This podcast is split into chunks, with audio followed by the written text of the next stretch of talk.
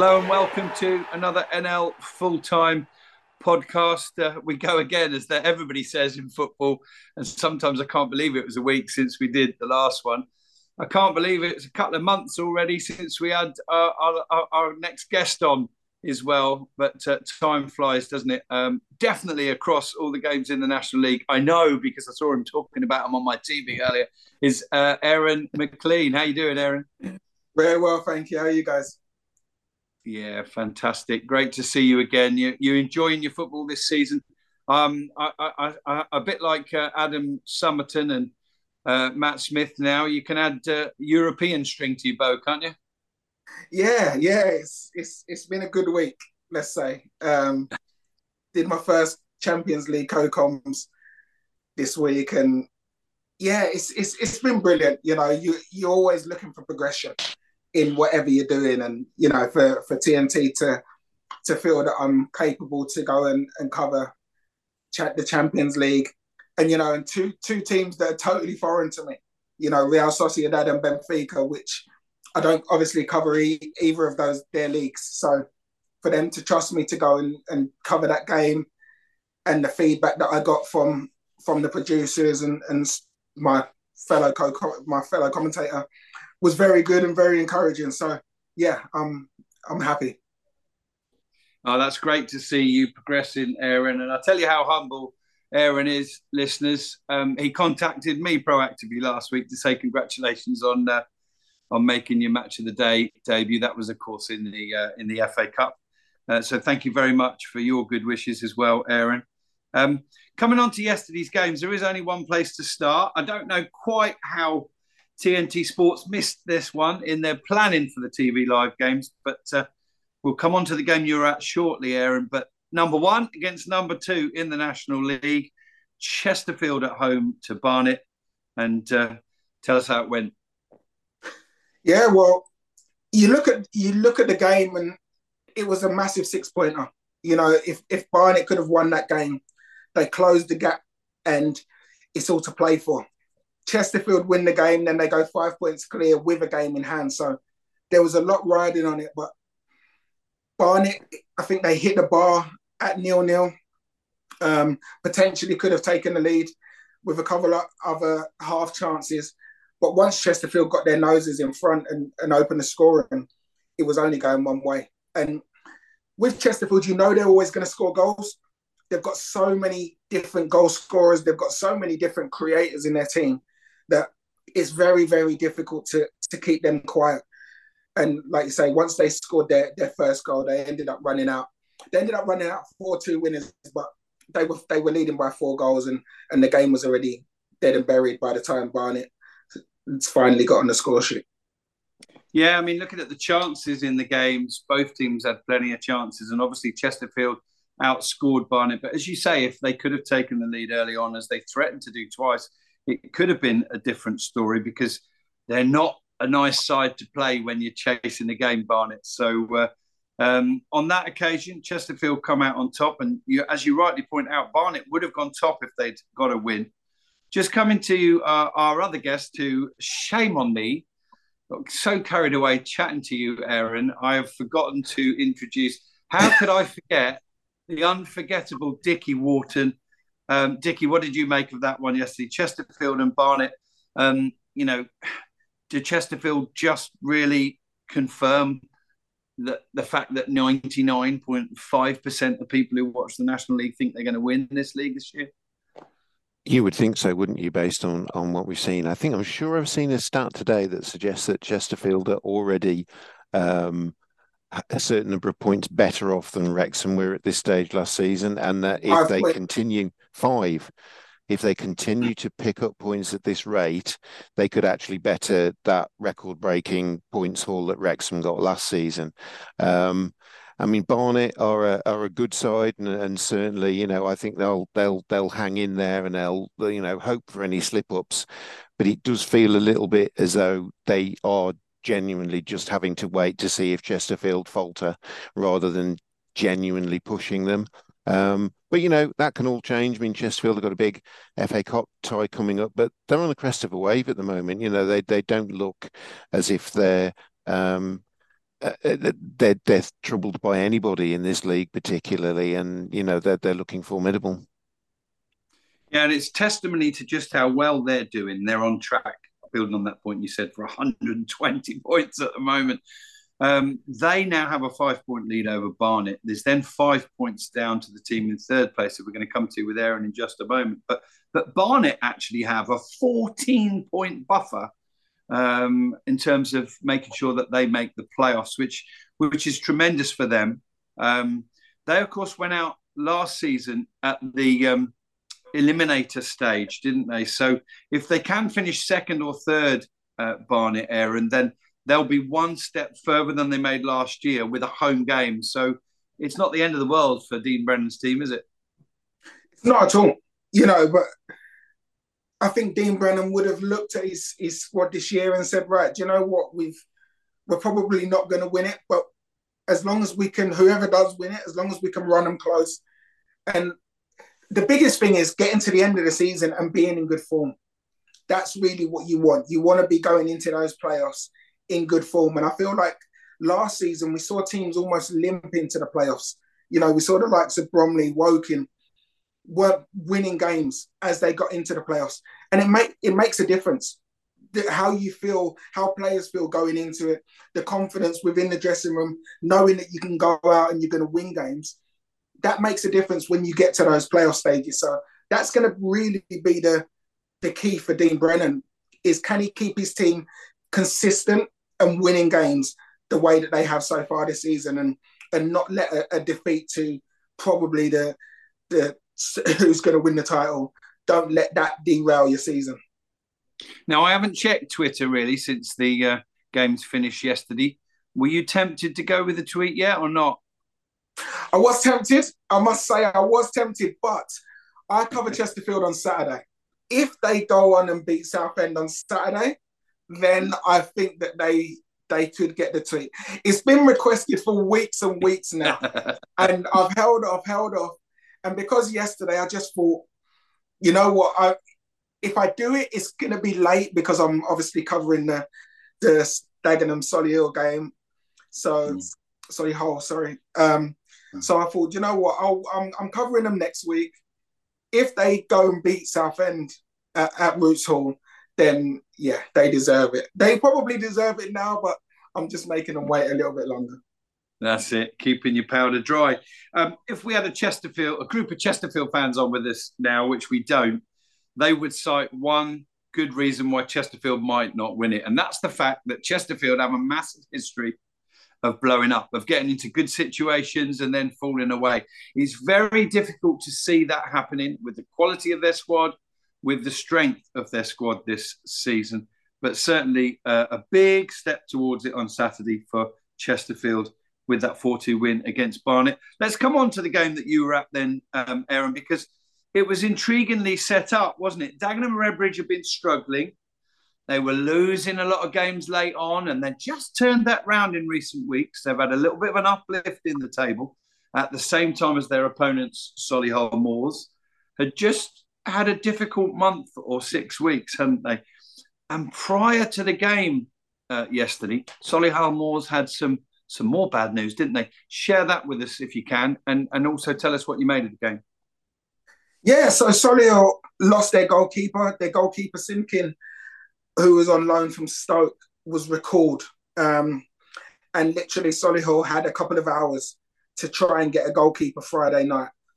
They weren't able to to get one you know, they'd spoken to a few clubs, but you know, third, they're trying to get either a third choice goalkeeper, which would be traveling with with whichever club he's at. So they that wasn't possible, and then they're scratching around trying to look for for um, goalkeepers that are out of contract. You know, and even that that's not ideal. You know, so they went with a young boy, um, Flahavan, which Aaron Flahavan, and he was brilliant. I thought he was outstanding for for somebody who's on non-contract, hasn't played a senior game, and I think he's 19 years old.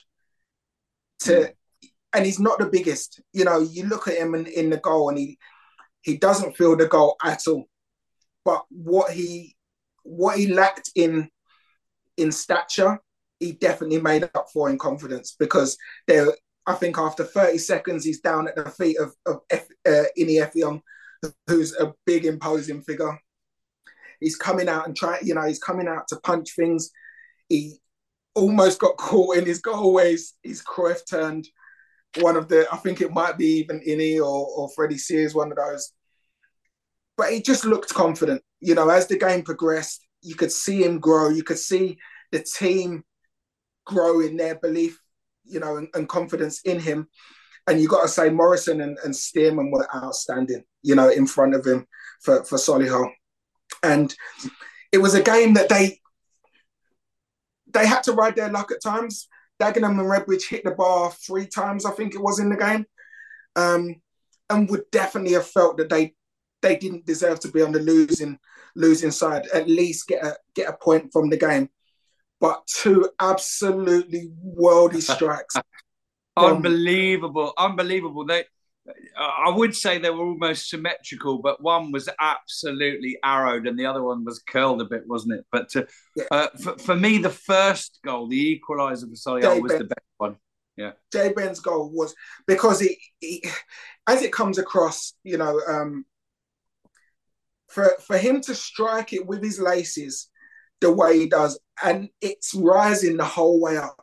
Now, normally those those shots, especially from from wide players or you know wing backs, those normally end up on the motorway or in a car park somewhere. But he's hit it so sweetly that it's hit the top corner of the net, still on the rise, and mm. that's up there for goal of the season for me. You know the technique that's needed. It when you watch it, it looks easy, I can tell you now that is one of the most difficult skills to hit a ball coming across your body, to hit it so sweetly, for it to constantly be on the rise, and you still keep it low uh, and go on the underside of the bar. That is fantastic technique and a goal that was definitely worthy of winning any game. It was only the equaliser, but lucky for them, Josh Kelly popped up with an absolute worldie of his own to to win the game for them.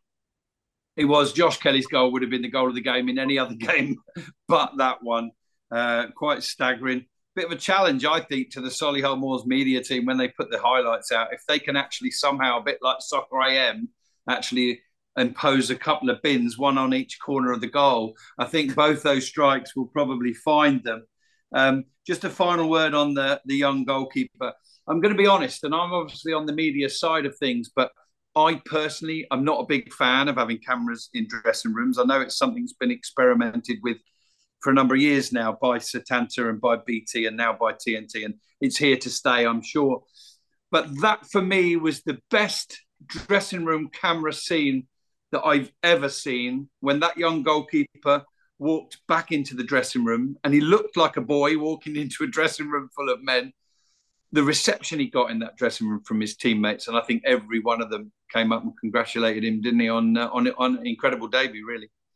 I think you've hit the nail on the head. The the reception and the reaction of his of his of the other players was incredible. You know, it it reminded me of me scoring my first senior goal. You know, I was a 17 year old lad playing for Leyton Orient. I'd scored, we'd drawn 1 1 away at Shrewsbury and I'd scored a diving header. And after the game, the congratulations and that I got from all all the players gave me a huge lift. You know, it made it meant so much. And to this day, I'm 40 years old now, and I can still remember that moment. So this is a moment that he will remember for the rest of his life, and hopefully, you know, he goes on to have a long career like his dad did, uh, a long career in the game. But he will always look back and, and remember that day that he he made his debut against Dagenham. Yeah, well done, Flahavan. Um, the manager was caught on the spot about him afterwards. I think he said he's got to give him his head after that. Of course, he'll be goalkeeper shopping in the week, but uh, uh, a, a, quite tremendous debut that uh, ended in a win for Solihull Moors and keeps them in third place, uh, five points behind Barnet.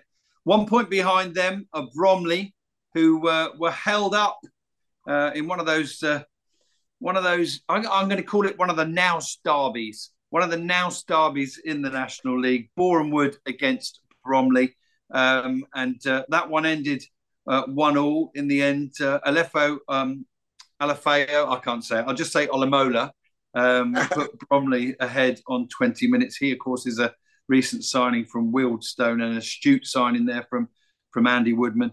But uh, Boreham Wood had their moments too. Um, they went down to uh, 10 men after a mate of yours um, yeah. and, someone who's been on the podcast this season did something that I can only say was inexplicable. I've watched it back two or three times. Um, and um, I, I, don't know what you what you what you made of it yourself, Aaron. But um, they went down to ten men, didn't they? Uh, Boreham Wood. Uh, just tell me how you how you saw the challenge by Jamal Fyfield. Well, it's very out of character for for Jamal. You know, he's he's he's not that type of lad, and for someone who's so experienced already on a yellow card as well, you know, that could have easily just been a, a red card. I'm not even sure on on on commentary, it sounded like it might have actually been a straight red. It was a um, straight red. It was a straight right. red, and, even and, though he'd already had a yellow. Yeah. Yeah, and and listen, deservedly so. You know, friend or, or, or no friend, you have to take every situation on its own merit. And if if I was on the receiving end of that challenge, I would I would be far from happy. So I think he'll look at it. I, I don't think it was meant maliciously. I don't think no. he's, you know, but unfortunately, on the pitch, you have to make sure that you're in control at all times. And all it needs is for one player to have that lapse in concentration when making a challenge, and you can end up ending someone's career. So you have to take responsibility for that. I'm sure Jamal will. I'm sure he'll. The, the, the good thing about it is is that he didn't cause real you know serious damage to to the opposing player.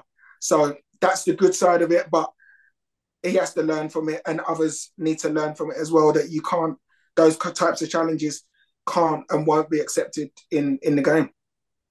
Yeah, and uh, for those of you who haven't seen it, it wasn't in defence at all. Wood were on the attack and pushing for an equaliser, and then I think um, certainly how how I saw it, um, Jamal had a slightly heavy touch on the ball, and he, he he's been hell bent on on on getting to it even though the opposition player was favourite. But and, and and I'm sure as he's as he's gone in to get it, he believed he could win the ball, but unfortunately missed the ball and, and, and caught the uh, caught the Bromley player. Uh, so he had to suffer the punishment of a red card. I don't know um, quite how it works when you get a red and a yellow in the same game, but uh, clearly he's, going to get at least a three match uh, ban for that, which is a shame for Jamal because he has had his injury issues this season.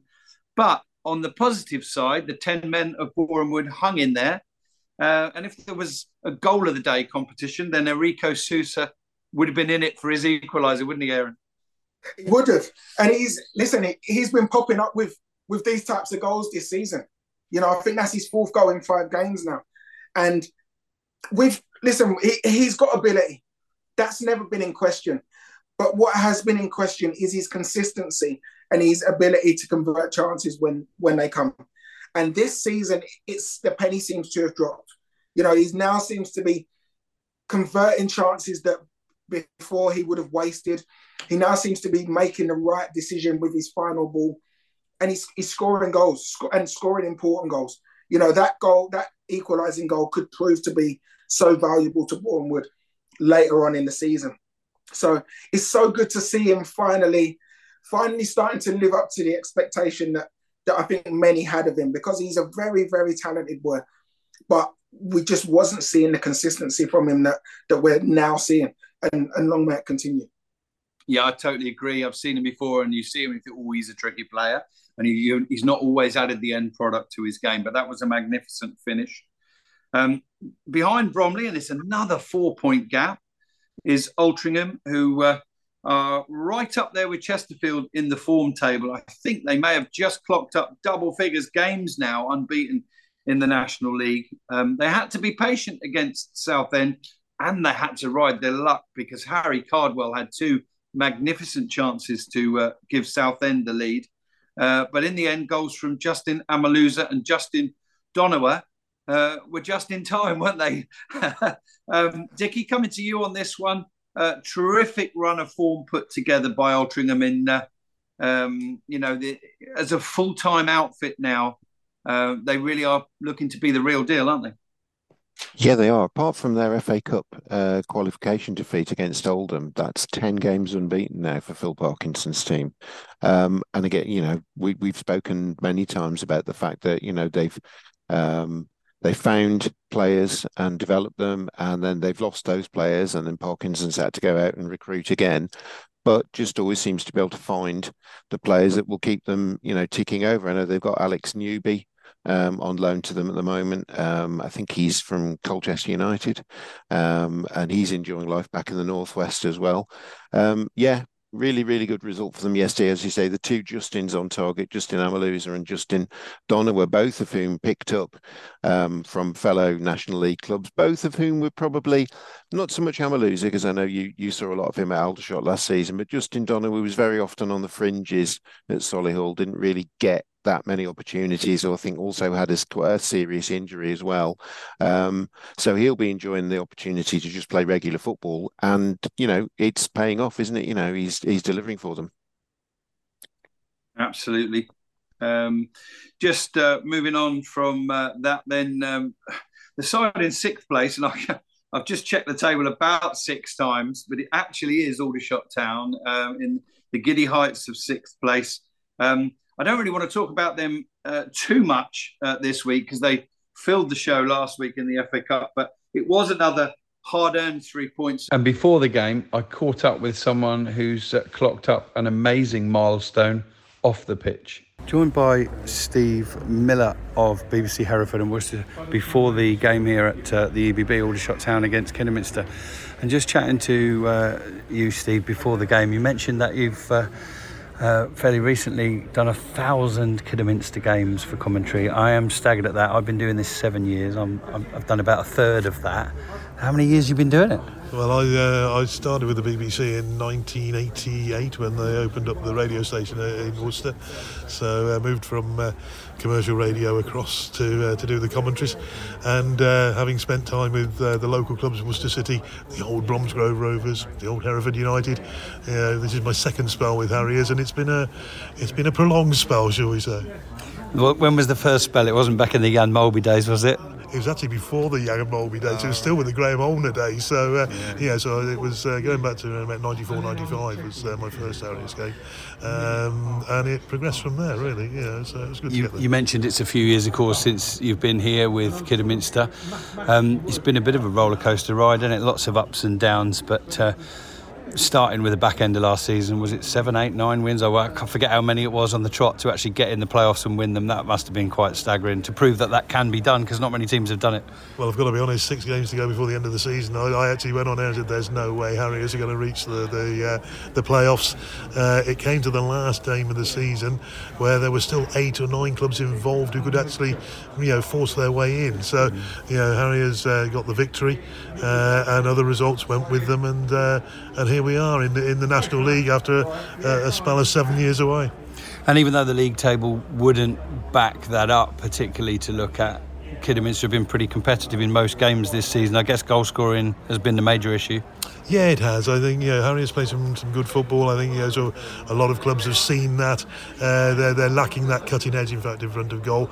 But they don't concede goals either. You know, so I, I know the Ebbsfleet and, and Gateshead got uh, you know put three past them in the league, uh, and, and, and, both of those sides look very good on the day. Uh, is on their day look very good as well. But it is a case of just scoring goals. Yeah, good stuff. And uh, this time round in the National League, what do you make of it? Obviously, you'll have been relieved that Wrexham and Notts County have gone. Chesterfield seem to be of similar ilk, but outside of you know the other 23, there's not a huge difference, is there? No, there's not. There's not a huge difference between the, the sides, you know, that, that, we've seen so far. Certainly, there's a, a bit of a gap in quality in terms of uh, goal scoring ability, uh, but it, it's it, every game's competitive. But you you tend to look at the moment occupying the bottom six places of the four clubs that came up.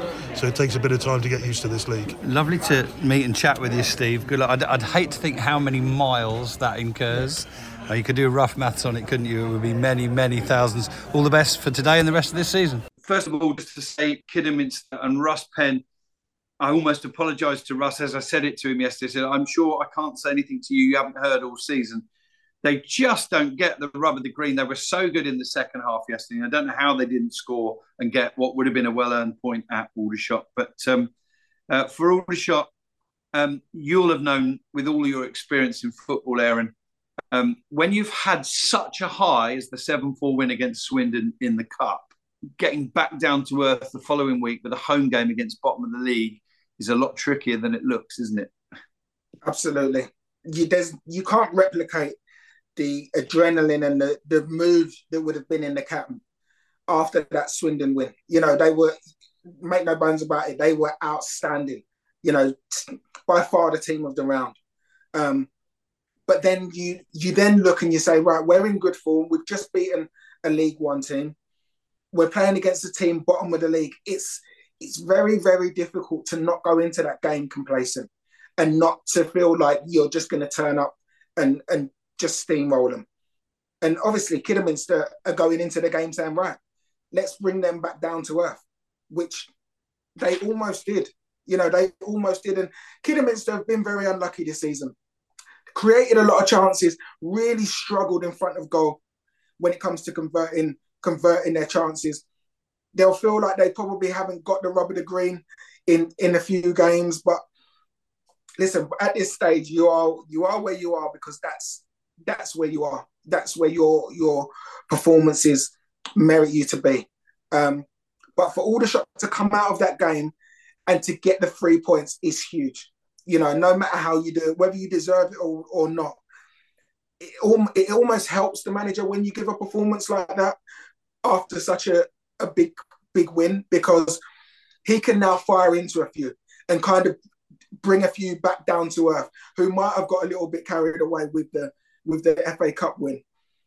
But he can do that on the back of getting three points. So it's it's almost worked out perfectly for for Aldershot and, and, and the manager there. Yeah, Tommy's been wanting a 1 0 home win all season. Believe it or not, it's Aldershot's first clean sheet at home in the National League this season. And that's on the back of one of the best home records in the National League. Aldershot have lost just once in 12 games, which is a staggering turnaround um, on the last few seasons.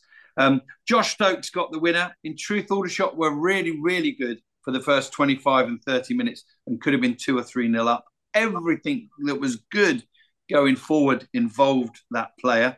And I know you get asked about him a lot on your uh, TNT Sports program, Aaron, but I just wanted to put this to you. Um, I saw on one of the Aldershot forums this morning a question, and it said um, Josh Stokes, um, and I think he said and Lorent Tolaj, but what's the chances of us, you know, what's it going to take for us to still have them next season? Um, and um, I think the reality is, I think a better question would be, what's it going to take for Josh Stokes to still be at Aldershot after January, isn't it? It is. You know, as a 19 year old who scored, is that 10 goals now, nine in the National League? Yeah. It's not just his goals. You know, I said it on the highlight show. It's not just his goals, it's his all round play. You know, he, he doesn't look like someone who's just playing in the National League for the first time. He doesn't look like a player that's only 19 years old. He plays with such maturity. He's, he's got such good awareness, good balance, good finisher, knows where the back of the net is, and gets himself in really good position. So he's a player that, listen, I know for a fact the league clubs are already looking and sniffing around him. It's going to be very difficult for, for clubs to keep hold of him because once you get to the halfway stage, if clubs are you know looking to progress and improve their squads, and they don't want to do it on a on a huge budget, yes, you're going to look at the National League and you're going to look. People ask me all the time, who are the best young players in the National League? Because they're all looking, and he's right at the top of the list. You know what he's been doing, the form he's shown. He's gone. He's coming to the National League, and he's just taken to it like a duck to water, and that has coincided with the the brilliant form that that Aldershot have been showing. So, will he be there after January? I don't know. I would like to see him stay there all season. I'd like to see him have a full season in the National League, really make a name for himself at this level, see how how much he can progress because he's clearly improving constantly under Widdrington and and in and around that team. It doesn't always it doesn't always help to to jump ship midway through a season. I think sometimes you see the season out, and then when you go on to the next club, you go there in pre-season. You get to have your whole pre-season with your new teammates. and you get to really bond with them and understand about the club, you know, moving away from home, etc., etc. So I I think that personally that would be the best thing for him, but depending on the offers that come in, you know, if they come in, sometimes it's it's difficult to turn those down. I wholeheartedly concur with that, uh, Aaron, and uh, um, I guess my hope would be if anyone does come in and agree something, and it will need to be something pretty substantial uh, in January, that uh, they might have the good sense to uh, to loan him back to Aldershot for the rest of the season. And I hope that uh, you know this special group of players that Tommy Widdrington's got together can you know complete a season together. That would be really lovely. Let's move on then. Um, Gateshead sit in the seventh position. They've stumbled somewhat after the, uh, understandably, after Mike Williamson moved on to MK Dons. But uh, Rob Elliott's first home game in charge ended in a 4 0 defeat. What a turnaround. Next game up, admittedly, a, a bit of a depleted um, uh, Dorking side, but 6 0 uh, on uh, Saturday, Aaron. Um, and, and, a hat trick for Billy Chadwick. Uh, so when the top scorer Marcus Dinanga is not available, Chadwick steps in and helps himself to a hat trick. Unbelievable. Yeah, brilliant, brilliant for Gateshead. Really happy for Rob Elliott that he got it, got that win, and so convincingly. You know, Gateshead. I, I feel that Gateshead have a, a philosophy, a style of play that when it clicks, some somebody's going to be on the end of a hiding, and we've seen it multiple times already this season. So, I think it was just a case of getting over the disappointment of Mike Williamson moving on and just getting, you know, getting your head around, okay, right, we've got a new manager now, but we're still going to try and still do the same things because their players, if you look at the, the type of player that they've got at that club, they have to play a certain way. But it, for, for it to work, they've got technical, really, you know, good in tight spaces, pass and move really well. That's their style of play. That's the philosophy of, of the club now and they have to stick to that. If you go away from that, they, they're good, they're always going to struggle. So that, it was really good to see them put that kind of performance in for Chadwick. Chadwick doesn't start many games, you know. So for him to to come in, and he was almost coming in to try and fill, you know, fill the void of Dinanga, who's who's been outstanding this season. For him to get a, a hat trick will do him the world of good. Um, and it, whenever you're scoring goals, as a player that's almost on the fringes, it just gives everyone else confidence in you. So I wouldn't be surprised to see him go on a run now and be scoring scoring regularly because players will now want to give him the ball in dangerous position because they're confident that he'll be able to put the ball in the back of the net. So a really good day on on so many fronts for for Gateshead. For Dorking in a tough period. You know, it's always it's always the same. Second season's always difficult. They've been on the end of a few a few bad results, and I thought they were really well beaten by Dagenham last weekend, even though it was only 3 1 in the end. I thought Dagenham could have easily won that by five or six. So a tough moment for, for Mark White and his side, but I don't think he'll, well, he won't change. He'll continue to just go for it. And if they continue, if they do that, once it turns, they've, they've got a chance. And it will turn, I'm sure, again for Mark White's men. I think, uh, as he said himself in his post-match interview, he expect everyone to be tuning in to see him in effing and blinding, but he wasn't. He was pretty calm about it. He said, sometimes in football, you got to take defeat like men and accept that you were outclassed on the day. And and, and personal conversations I've had with Mark uh, in the past, with, he said, if you if you catch Gateshead on the wrong day, that's what can happen. And uh, it was the wrong day for Dorking. A little bit of a mid uh, roundup here. The next three, four teams in the uh, outside the playoffs. None of them could win on Saturday. FC Halifax Town uh, lost 1 0 at Maidenhead United. Kane Ferdinand, who's not been on the score sheet as, as much as he has in uh, recent seasons, that uh, pulled Maidenhead out of the bottom four. Uh, Rochdale were involved in a thriller at Wealdstone. Jack Cook, we need to get you on this podcast. Player of the season last season for Wealdstone. He scored early on in the game. He got an assist as well, and he propped up, uh, popped up 90 plus five with a headed winner to um, certainly the man of the match there on the day for Wealdstone, who in the week announced uh, plans for a new stadium. um, tentative at this stage, but uh, I caught up with the Wealdstone media manager, Chris Woods, who gave us his uh, take on that.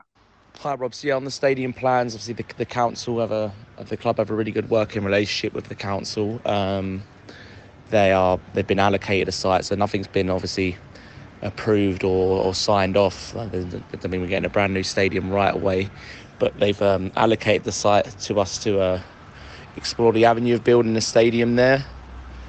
Obviously, the need for the move comes from we obviously we love playing at Grosvenor Vale, and we've really, really expanded and then really got the community behind the club in Ruislip. Um, but we just can't really nail down a long-term lease, which will help us develop the ground further and ultimately, you know, create facilities that will attract investors into the club to further help our growth. So that's, you know, massively why we're still a part-time club at the moment as well because simply we cannot afford to go full-time at the moment because our infrastructure's um, still in that development phase. So um, it's it's mainly to do with that. They still the club still want a positive relationship with our landlords at Grosvenor Vale anyway because um, I think they want to. It's it's a it's a massive site and it's is used by a lot of our youth teams and it's the, the community really really use it a lot, um, especially these kids football clubs. So yeah, it's good with that, and I think the club wants to continue that too because as I said, they've really grown in Ruislip and, and really got the community there behind the football club uh, since moving there um, all them years ago. And the location, obviously, it's, it's, still within the borough of Hillingdon. It's not very far, to be fair, from where Grosvenor Vale is now. Um, so the site is just opposite Hillingdon Station. So it's got good transport links. Um, it's still within the borough. It's it's still within that community we've we've we've grown into. So, yes, it's further away from the club's natural home in Wealdstone, in the borough of Harrow, but I think the, the club sees a, a, bigger and better future in where we where we are now. Just because again, the, the, that community is really galvanised and got behind the club, and we've really expanded and grown there. So, I think the location's great due to all them factors. Really, really grown. It's still growing, but I think we can only grow so much in in in Grosvenor Vale, unfortunately, as it's as good of a home as it's been to us. So yeah, I think that's the, the sort of the main thing. I don't know the ins and outs of how we'll raise funds, and yeah, it's it's just it, it seems like the best thing to do at the moment to push the club forward because we want to be full time and then continuing on from that we want to be in the football league and, and we want to stay in the football league so yeah it's it's, it's uh, exciting times but it's still early days that was chris woods and aaron you'll have been to uh, grosvenor vale i'm sure um, just a quick uh, thought from you on Wealdstone. You've got to applaud the ambition to move on to better and, and, and bigger and better things. Absolutely. You know, they're, they're one of a few teams that aren't full time at the moment, but you can see the ambition at the club. You know, the, the manager and, and his assistant signed new contracts not too long ago. You know, the, they play a, a really good brand of football. Want to play football, what you'd say, play football the right way, get the ball down and, and, and pass it, play through the lines, and score beautiful goals. And it's it's a club that uh, I think are overachieving. You know, they, they overachieved last season, and I think they continuously do that. So it's really good to hear that they want to go that next step, get a new stadium, and, and continue to to build because it's a it's a fantastic fantastic club, and it's it's brilliant to see what they're doing down there. Good stuff. Uh, York won 2 0 at Fylde. Uh, that pulled them out of the relegation positions. Um, Oldham and Eastleigh drew 1 all. But the point I want to come to, just to finish off on the National League, and, and congratulations, by the way, to Oxford City, who beat Woking 3 2. Um, a bit of a comeback late on from, from Woking, but it wasn't enough. Amund on the score sheet twice. Uh, but uh, a couple of very, very difficult moments for Jasker Leinen, the Woking keeper, that we won't dwell on. But yeah, with York beating Fylde 2 0, uh, with Ebbsfleet uh, getting a point at Hartlepool and, uh, and that with a very late goal. it leaves us in a situation now, Aaron, where the teams in 21st, 22nd, 23rd, and 24th place are the four teams that came up from the National League North and South last season. Um, what do you make of that? It's, I'm not surprised, if I'm honest. I think that the, the National League has continuously got stronger and stronger. Um, and it's very difficult for those newly promoted teams to come up and have the, the level of consistency that we've seen by so many. You know, I, I, I do think that for for the likes of Fylde, for the likes of Kidderminster, I think they've struggled to acclimatise to this level. Ebbsfleet had a very, very good start. And with a you you get a few injuries and all of a sudden you start to realize you know what? Maybe we don't have as many national league players as as we would have hoped. I think you know having Dom Poleon missing for a period of time is gonna you know any team losing their main main goal threat at any stage of the season is they're gonna feel the feel the pinch. And they've, they've been unlucky with injuries i think but for them you know i think they're something like 12 games with maybe one win, one win in 12 or something like that. Unfortunately, that's not going to be good enough to keep you in the division. You know, they started off really well, but they've not been able to, to maintain that consistency. Oxford had a good period of seven games where they battered Hartlepool, they battered Bournemouth, seven games unbeaten. But since then, it's I think it's something like two wins in 10 games, something like that. So the consistency for the newly promoted teams just isn't there at the moment. And in order to be able to stay at this level, I think they're probably going to have to look to try and strengthen and bring in players that are ready to play at, at the national league level because, like I say, the standard has is going up each season. The the level of player that's coming into the national league is improving each season, and you can't afford to have too many in your team or in your squad that aren't quite up to the level. Otherwise, you you pay the price for it. Yeah, absolutely. Dickie, just coming to you on this one. We've always talked about how tough the National League North is. But when we look particularly focusing on Fylde and on Kidderminster, who've come up from there, something I've noticed, uh, and I think you covered last week on the pod, is that last week the top two in the National League North were um, two sides in Tamworth and South Shields that have just come up to that division and they sit top of that division. So I don't know what to make of it, or what do you make of it? I do wonder, yeah, possibly um, it's not as strong as we perhaps think it is. I mean, it with what we've just said, with when you look at how Fylde Kidderminster are doing, you know, if either of Tamworth or South Shields were to actually maintain their progress and and you know get promoted this season you're talking about a team having made a two division jump in the space of two seasons and looking at how hard Fylde and Kidderminster are finding it, you wonder just how difficult it might be for them. I know, I think Altrincham maybe did that or or had two seasons in the north, I have to say, but it it, it maybe we're going to have to sort of like reappraise this in in that it was a difficult league and it, it, was a tough league, but maybe the quality of the league wasn't there, and maybe we've been fooled slightly by the fact that everybody in the division was was quite similar, but the but it the, it was the quality that was lacking, and then maybe that's what's being found out now. I think you've got maybe you know we're grouping these four teams together, but um, maybe you've got to look at them all on their individual merits. I mean, Ebbsfleet certainly looked the part at the start of the season, and as you say, Aaron, they've lost Dom Poleon for a, a, good degree of matches, and and any team, even a good good sides, when they go through three or four games without a win, confidence levels can can drop. Oxford City are probably slightly the exception. You know, as we as we ask this question, they've just beaten uh, a Woking side uh, three uh, two. That's an excellent win for them. They move up within the relegation places. And AFC Fylde, I don't really know quite what to make of them. They've obviously changed their manager already this season. They were poor on the day that I saw them. Um, but they beat Gateshead 4 0 last week. Um, so consistency is undoubtedly one of the issues.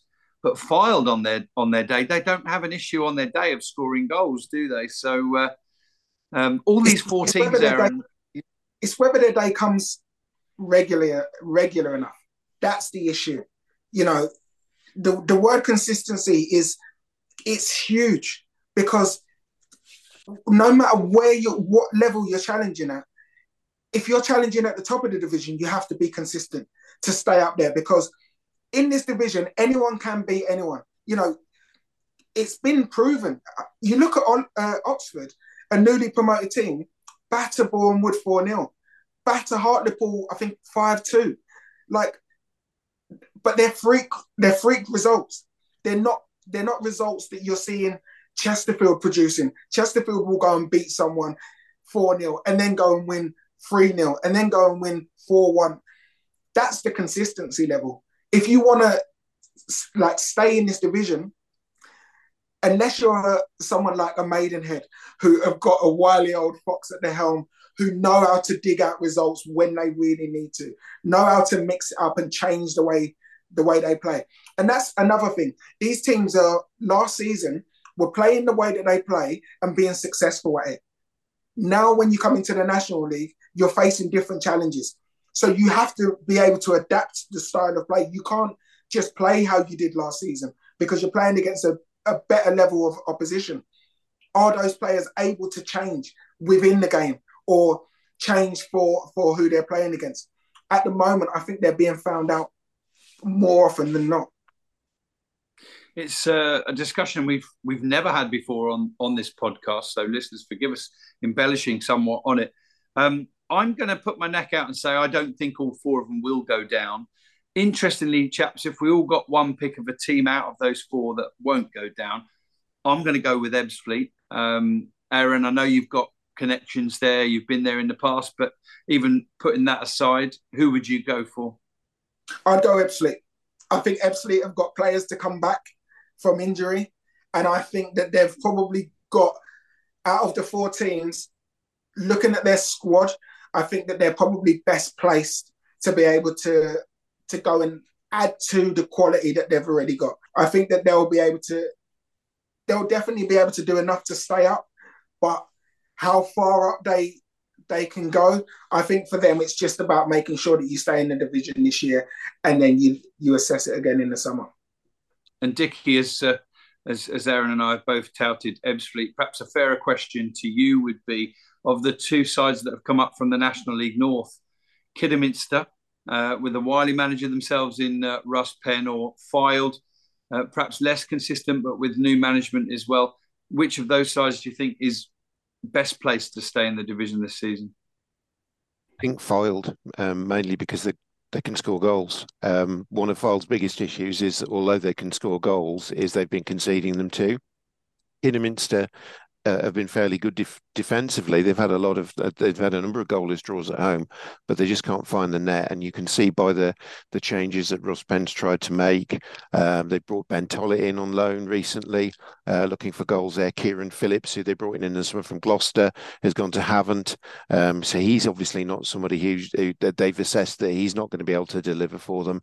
Um, you know they're going to be in a situation where they need to win matches, and you win matches by scoring goals and and I think that might be the biggest problem for them. And on that basis, I think that Fylde are the more likely to stay up out the two. Yeah, it's a good point, and and forgive my ignorance, and I should have found this out yesterday. But Ashley Hemmings not even involved yesterday against Aldershot. Um, do we know any more about that? No, I don't. I, I don't think actually... No, I had a look through the, the, the, the, the, team sheet to see who'd actually featured for Kidderminster yesterday and noticed that he wasn't there.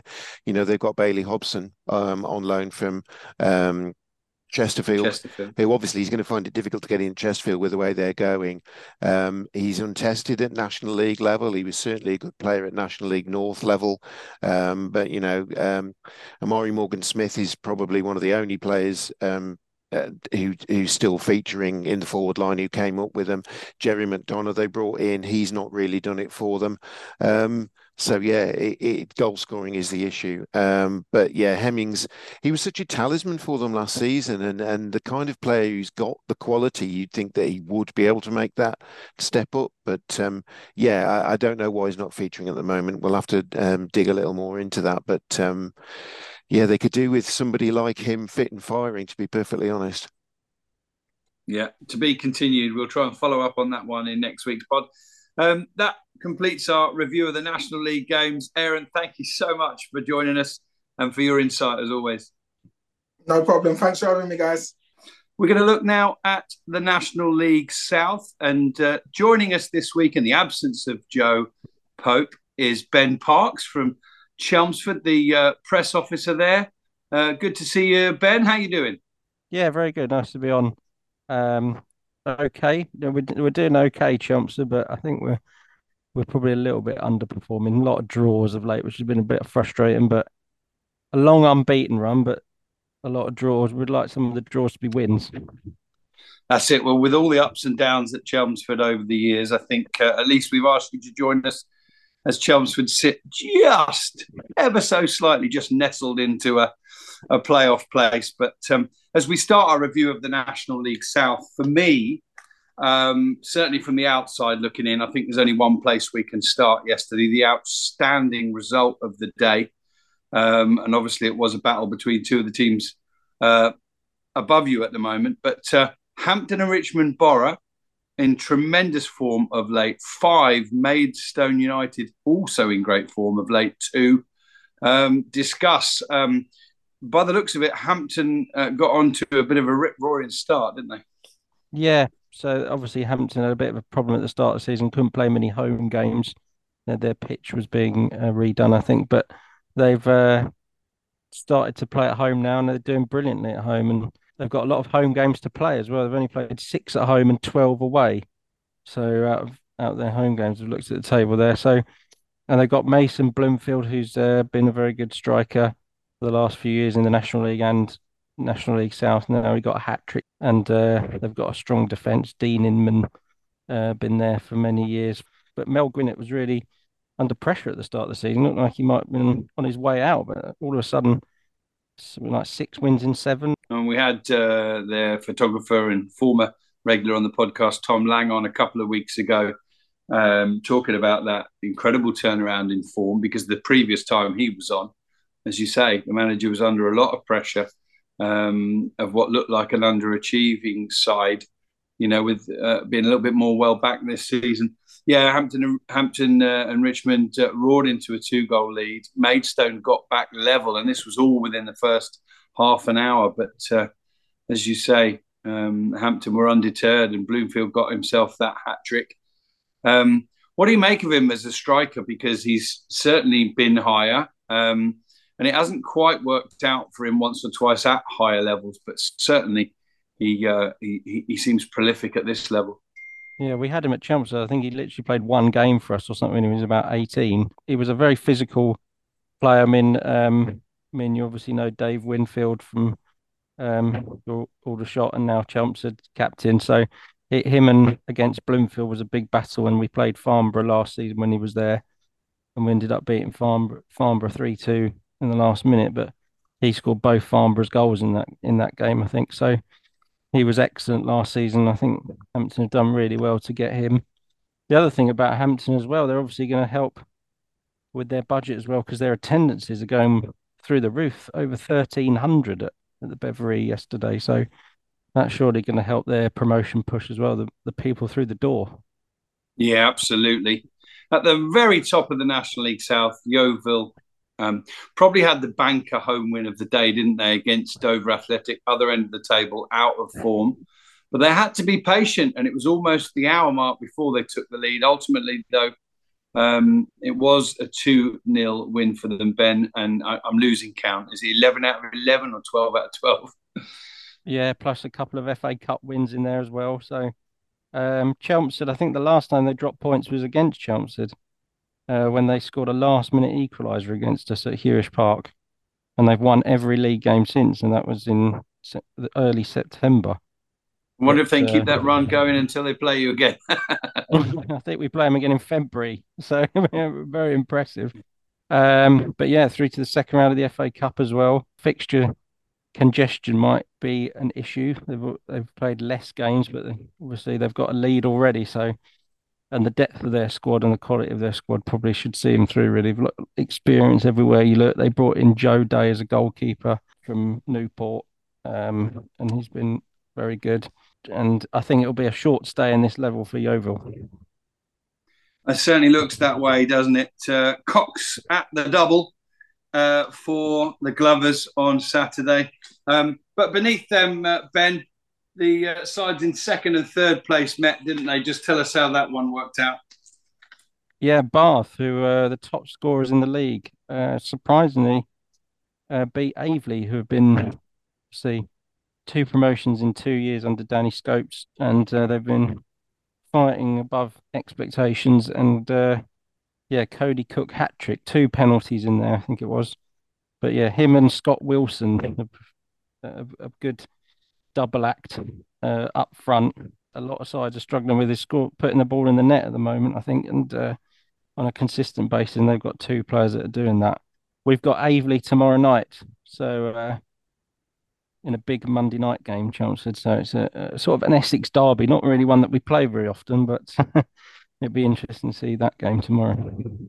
Um, now Bath got the win, and that Cody Cook hat trick was quite pertinent, really, wasn't it? Because another Bath City centre forward who's had a tumultuous year, really, um, he's he's gone, hasn't he?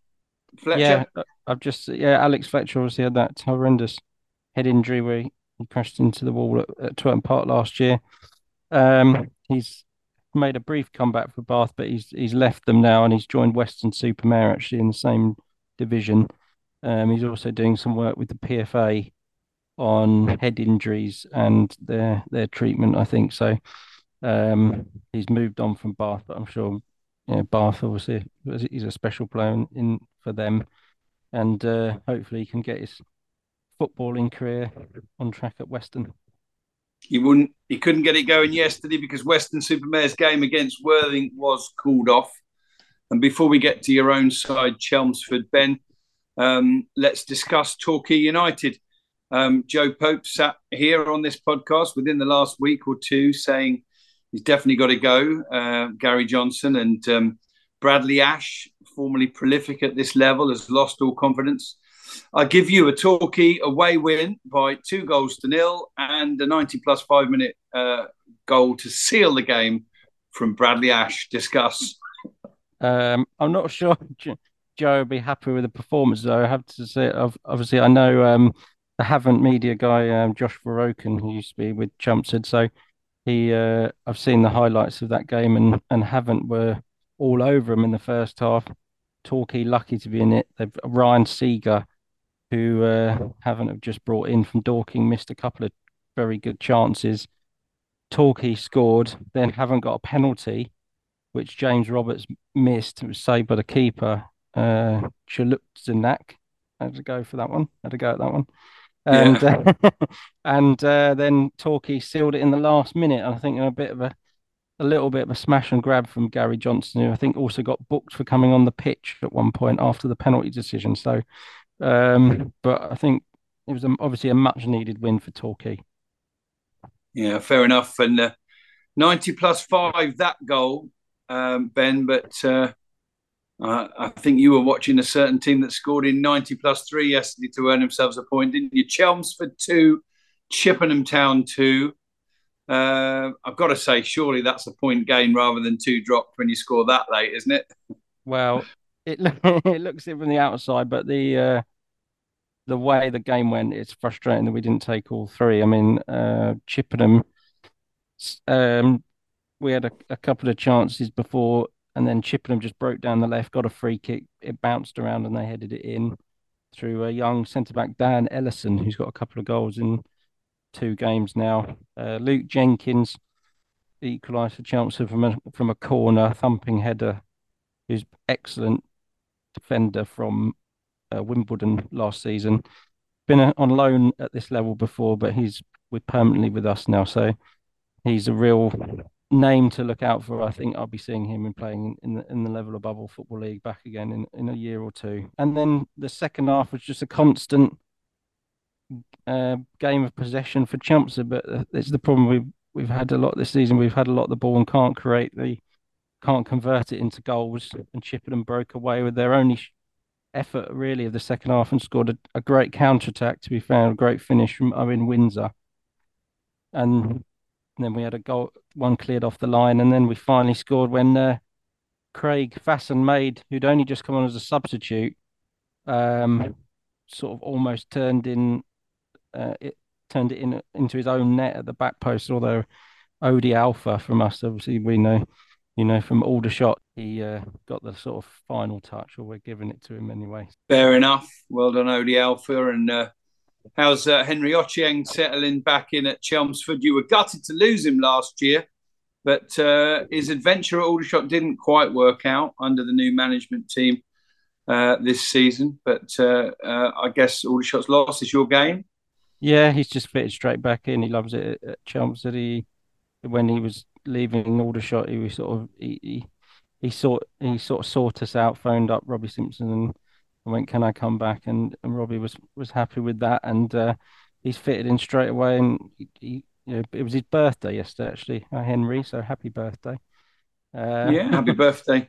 and uh, happy birthday. he did. He got substituted off, but uh, when he's a sort of a holding midfield player, so we needed that equaliser. Um, I think actually Odi Alfa come on for him, so it was a good move from Rob, uh, Robbie Simpson in the end. But he's settled in very well. He's a very, very steady player in the middle of the park. Does the simple things well, and and is a good player. Farnborough are just outside the playoff positions. They may have been in them if they had picked up all three points against Weymouth. But uh, Brandon Goodship with a first half goal there, cancelled out in the second half. Uh, a penalty from Ollie Pendlebury in that one. And uh, Hemel uh, sit uh, two or three places behind Farnborough. They had to wait till the 90th minute to see off Taunton Town but uh, at the end of the day, when you tot up the points, they still get three for it. Mackenzie with the uh, 90th minute winner. Any word on either of those two games, Ben? Anything of note? Um, I'm never sure what to make of Hemel Hempstead. Um, they sort of threaten to get somewhere, and then they they they seem to always be in mid-table, and it's it must be frustrating for their supporters. Um, they're quite low goal scorers, only 21 this season. So maybe that's their problem. And they've got Joe Yashofno up front, who's scored quite a few for them. Yeah, Way- Weymouth, that was a good point there. Away away to Farmer, wasn't it? I think. So um, yeah. Um, Brandon Goodship, obviously back there, bit of a club legend, isn't he? So uh, a big point for for Bobby Wilkinson. I think probably not had the impact that maybe Weymouth wanted when he took over. Yeah, they sit uh, three points away from danger at the moment. So work in progress there under Bobby Wilkinson. Uh, sandwiched between Farnborough and uh, uh, Hemel and Chippenham in the league, uh, just outside those playoff positions of Braintree Town. And that was one of the more surprising results of me yesterday. Uh, for me yesterday, Eastbourne Borough have been struggling a little bit this season and are really struggling for players right now. I think they scraped to bare 13 together. Um, and so, to me, at least, from the outside looking in, Ben, their 3 1 win against Braintree Town yesterday was a bit of a surprise. Yeah, big win because it's got very close at the bottom as that last couple of relegation places and Eastbourne were in in there. And I don't think when they started going full time at the start of the season, that was where they planned on being at this stage. Um, and Braintree, obviously, again, another side have been doing well, especially at home. It's the away form is letting them down. They've only lost once at home and only won one away. Good to see former Chelmsford Tom Blackwell on, on the score sheet for them. Yeah, great gravitas with their win. Eastbourne Borough. Had to get that one in because it was Gravita that got the uh, third and uh, conclusive goal in that one. Dickie would be very disappointed in me if I didn't try and shoehorn in a bit of a pun around that one. Um, Truro and Dartford was also called off due to waterlogged pitch. That leaves us two more games, and they were five and seven goal thrillers. Uh, and uh, one of them resulted in an away win, and that was Tonbridge um, Angels away at St Albans. And another one registering after the 90 minutes in that one, Ben. Yeah, yeah, it was uh, where St Albans went in front. Shaun Jeffers. It used to be a running theme that he'd score every week on this program, wasn't it? That but he'd only scored in one game in the league this season, which was against Chelmsford, where he got both goals against us. Um, a former, obviously, two spells he had with with with Chelmsford. Um, but he scored a penalty yesterday for his third goal of the season. And they went 2 0 up, and then Tonbridge come back 1 1 3 2. Jordan Greenidge got a couple. St Albans, very thing is with them, they either, they either win or lose. They've only had one draw this season. So it's. Uh, it's cut and dried for them this season, I suppose, their results. And and Tonbridge, again, um, get another win to sort of move themselves out of a little bit, maybe a bit of relegation problems they were. Yeah, they're bang mid-table now in 14th Tonbridge, uh, and they're seven points clear of the relegation positions and only three points off the playoffs. I think Hampton and Richmond, better than anybody, proved that uh, you could be just above those uh, relegation positions, and with a few win- wins strung together, find yourselves in the playoffs. The sixth game, which involved a 90 plus goal yesterday, was also really, really crucial because it was Welling against uh, Scotty Davies's Slough, who, uh, apart from getting a magnificent draw against uh, Grimsby in the FA Cup last week, then went out on Tuesday, uh, just 48 hours later, and got a 4 0 win against Truro but on Saturday, it did prove to be one game too many in the end. Um, at Welling, who've not been in great form and got a much needed three points thanks to uh, a 90 plus win, uh, one winner. And that, that, that one toed and froed as well, didn't it? That game, Ben?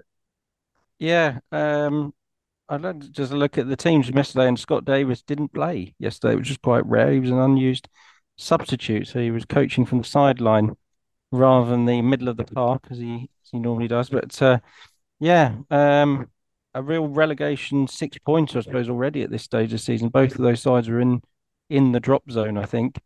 Um, and yeah, it was a massive win for for for Welling, especially a late winner. Um, Danny Blore. Um, they've not won a lot of. They've only won two games all season in the league, so any win um, when you haven't won it many at all is is is massive and and yeah, it was it was a real topsy turvy battle. It was sort of, I think, uh, yeah, Welling Welling were two up. Slough got back to two two. Then it was three two, three all within a minute, and then it was half an hour where maybe both sides thought a point's going to be the case, and then it was uh, centre back Taylor Curran uh, scored in the 91st minute. Danny Blore's celebration would have been one to uh, to see. yeah, that's it. So uh, that uh, win pulls Welling level on points with Slough. Slough do sit on goal difference just outside the relegation positions. We wish, of course, all the very best to Slough in their replay this midweek against Grimsby. I'm sure Scotty Davies keeping himself nice and fresh at the age of, ooh, I'm going to guess here, 36, I think, Scotty still life in the old uh, dog yet for sure. We know that from uh, last week's uh, achievements. But that wraps up the National League South. Thank you, Ben, for joining us. And, and, and uh, listeners won't know this, but particularly at late notice today. And uh, we wish you and Chelmsford all the best for the rest of the season.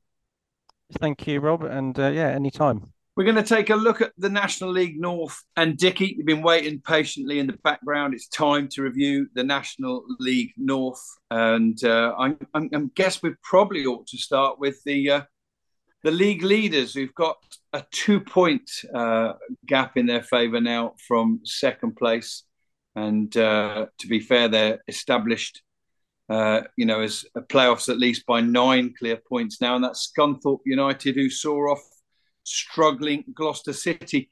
Yeah, it, well, it went as you would imagine it would do. Uh, Scunthorpe coming out by winners by two goals to nil. Um, they also had a 2 0 win in midweek away at Banbury. Uh, they had goals from Jacob Butterfield and, and Smith in that one, Connor Smith. Butterfield on target again yesterday. He got the first goal in the first half of that victory over Gloucester. Danny Whitehall. Um, he seemed to score his goals late in the game, not so much this one, a 51st minute penalty to make that one fairly comfortable for Scunthorpe. And um, yeah, yeah, they've got back into form again at just the right time, just as Tamworth, who have been our leaders, just starting to show signs of slipping a little bit. Yeah, and uh, Tamworth were on track for a point, weren't they, at home to Banbury United? But uh, our old friend Mr. 90 Plus came along quite late, 90 plus seven, this one, wasn't it? Banbury's winner. Yes, it was. Yeah, uh, Banbury. Um, all the goals in the second half in this game as well. Um, Banbury led in the 72nd minute through um, Adi Yusuf, um, much trouble striker. Jordan Cullinane-Liburd, he was at Brackley last season. He equalised for Tamworth just four minutes later. But uh, yeah, then in the uh, uh, late, late in the game, in the seventh minute of injury time, Simeon May, uh, he spent time at Hereford. He's been at Leamington in the past, suffered a very bad injury when he was at Leamington. Um, moved to Banbury last season, scored his first ever goal for them with an injury time winner away at Tamworth to knock Tamworth um, off the top of the table. And it was a really good day for Scunthorpe, wasn't it? Because the side in third place, South Shields, also slipped up, and that was also to a penalty. A way at improving Southport, Dickie. Uh, management changes earlier in the season, but following that win, they're just a point outside the playoffs. They are. It's it's a little bit all or nothing with Southport. In they had a dreadful run at the start of the season when they couldn't buy a win, um, and then Jim Bentley came in and they went on a tremendous run where um, every game w- was victory. They've had a little bit of a stutter of late, but they're getting back on the horse there. Um, yeah, uh, South Shields did have a win in midweek. They beat Buxton, a Paul Blackett goal, got them points there. Southport had a tremendous three-all draw away at Blyth Spartans. They were three-one down at one point in that game, but um, I'm going to get his name right this week. Niall Watson, uh, the son of Southport director and former manager Liam, got a very late equaliser for them there to leave Blyth with a point. They got all three yesterday. It was a Declan Evans penalty in the 51st minute that gave them win over South Shields. And uh, yeah, after a, a, a, difficult start for Southport, they uh, they're showing signs of, of, of being strong. And you know, you look through that team, look at who the, some of the players they've got there. They brought Marcus Carver back to the club from from Scunthorpe. He's on loan for the season, um, and it, it, looks a little bit like that they're getting a, a, not exactly getting the band back together, but getting a, um, some of the former members involved again with some with some good new talent. Yeah, Spennymoor Town became the fourth side in the National League North this season to reach the 30 point mark, and they did so courtesy of another 1 0 win. There were five 1 0 wins in the National League North on Saturday.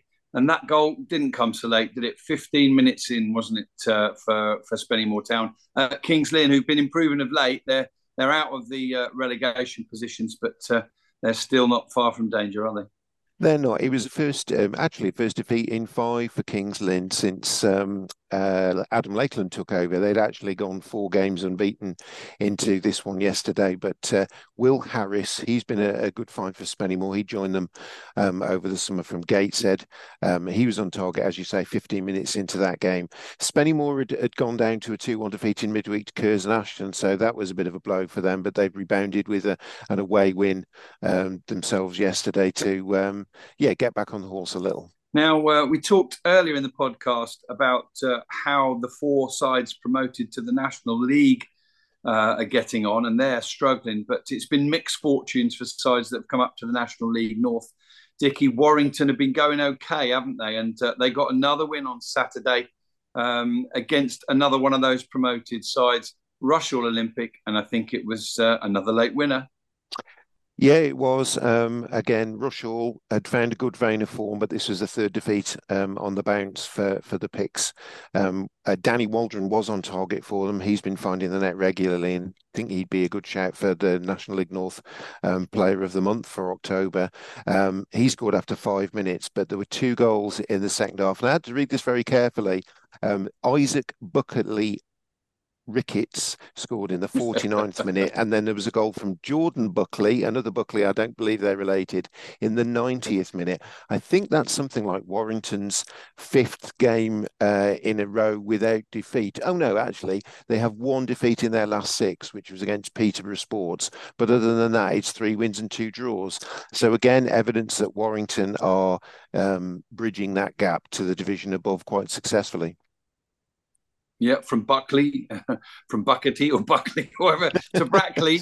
Uh, I couldn't resist. Uh, one all draw there. First half goal for Brackley against Blyth, who equalised uh, eight minutes from time from Hooper. So the, the points shared there, much to uh, Brackley's frustration. Um, and Boston, well, they sit uh, uh, just a goal difference outside the playoffs following a, 1 0 victory against Hereford. Who was on the score sheet there, Dickie? Yeah, Jimmy Knowles got the, the Boston goal yesterday. Um, I think he was on loan possibly at Notts County, as I recall, um, maybe a season or two ago. Um, he scored uh, the goal there. Uh, much needed points there for Boston Ian Culverhouse. He went down to a 2 0 defeat to Farsley Celtic in midweek, which had some of their fans questioning um, the, the model that they've gone to. They've gone to a hybrid model this season, which, as you know, is part way between semi professional and fully professional. They've got a very young squad. Um, I did see there's some great footage as well of a, a, a, save in the fifth minute of injury time from their goalkeeper, Cameron Gregory. He's been a good find for them that preserved all three points for them against Hereford yesterday. Otherwise, Hereford might have been looking at taking the spoils uh, or taking a share of the spoils there at least. Yep. Two sides that uh, maintain their positions in the tightly condensed uh, playoff zone. I mean, I think going into Saturday's games, there was just four points between uh, sixth and 20th in the National League North. Absolutely crazy. So many games into the season. But two sides that consolidate their positions in the playoffs with home wins were Chorley and Curzon. Chorley beat Peterborough Sports 2 0, a match notable for the fact that it was the first defeat in five or six games for Peterborough Sports, who'd uh, lifted themselves outside of the relegation positions. Uh, and the other game will come to you on uh, on that one, Ben, because Curzon Ashton needed a penalty to see off Bishop Stortford, who do find themselves in the relegation positions.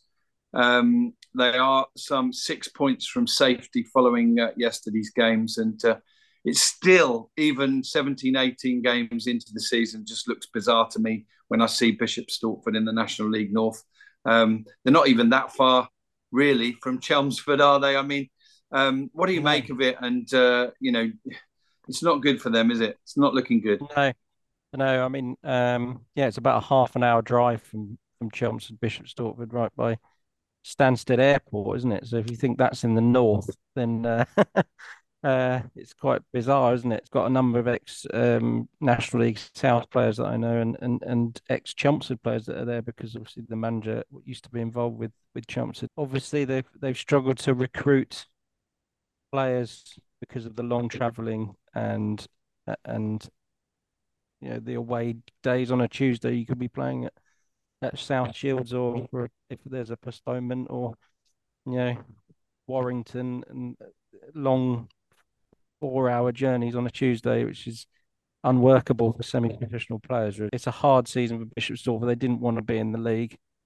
Um, they appealed, didn't they? But they they obviously were in it a number of years ago, about ten years ago now, weren't they? They're in the National League North, and uh, they did stay up for a season or two, but it's it's hard graft for them, and they've only drawn one away game and lost the other eight. So it's on their travels, it's hard. So they got previous Bishop Stortford in the National League North, but uh, they find themselves in those bottom four positions. So too, um, of course, Dickie did Darlington. They've been there for quite some time, but a little bit of revival on the cards. Uh, a change in fortunes on Saturday. Yeah, indeed. Uh, if you look at Darlington recently, actually, there, there's um, yeah, there are still defeats in there, but they've uh, a draw against Blyth. They beat Farsley Celtic probably their best, uh, well, not probably, definitely their best result under Josh Gowling so far. Um, a 3 2 win over Chester yesterday. Whether Chester have got their FA Cup replay against York City on their minds a little bit, because if they come through that one, their, their next game in the FA Cup will be live on the BBC. Um, Joel Taylor own goal had uh, Darlington ahead in the 18th minute, then Craig Salkeld in the 39th minute, and a goal just on the stroke of half time from Johnny Ngandu had them 3 0 up. Tom Peers, he's a recent arrival at Chester. That was his first goal back at the club since his move from Macclesfield. Got them on the board. George Glendon, the captain, excellent player. He got Chester properly back into the game in the 70th minute, 3 2. But Darlington held on for three vital points there. As there's still a lot of work to do there for Josh Gowling, but that win will give them a lot of heart. Mm. So I don't know. I, I, think you tipped to be in the playoffs this season, but uh, I mean, they're not far away. They're two points, but uh, six or seven places away. Buxton. Um, they came unstuck against a, a much improved Farsley Celtic side in recent weeks, who, who have now pulled five points clear of trouble uh, thanks to their win um, at Buxton. Yeah, indeed, and and um, I suppose uh, how often do we talk about Buxton we talk about Diego Di Girolamo about the you know the the the, the figure, the cult figure that he is uh, at Buxton. He got the home side on the board yesterday in the 32nd minute, and things were looking good for them. Um, but then there were goals before half time in the 44th and 45th minute, really. Farsley um, landing a couple of sucker punches to go in two on a, at the interval through Darren Stevenson and Ryan Watson. Di Girolamo then got himself sent off a straight red card in the 53rd minute, and Buxton were going to have to try and overcome that deficit with just 10 men.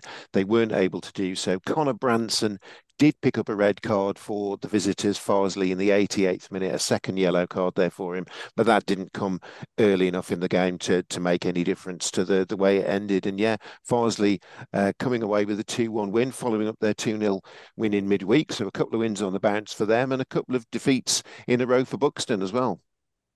Yeah, and one final game uh, to cover. Alfreton started the day in a playoff position, finished it as well, but uh, they didn't pick up any points on the day. Um, a cracking win for Scarborough, who uh, move up to 23 points. I think there must be about six or seven teams on 23 points there, thanks to uh, goals from Mulhern, Green, and Colville. And, and that pretty much wraps up the National League North and our pod uh, today. Thank you very much for tuning in, listeners. Uh, thank you very much to Ben and, and to you, Dickie. You're very welcome. Good stuff. Uh, have a good footballing week, everybody.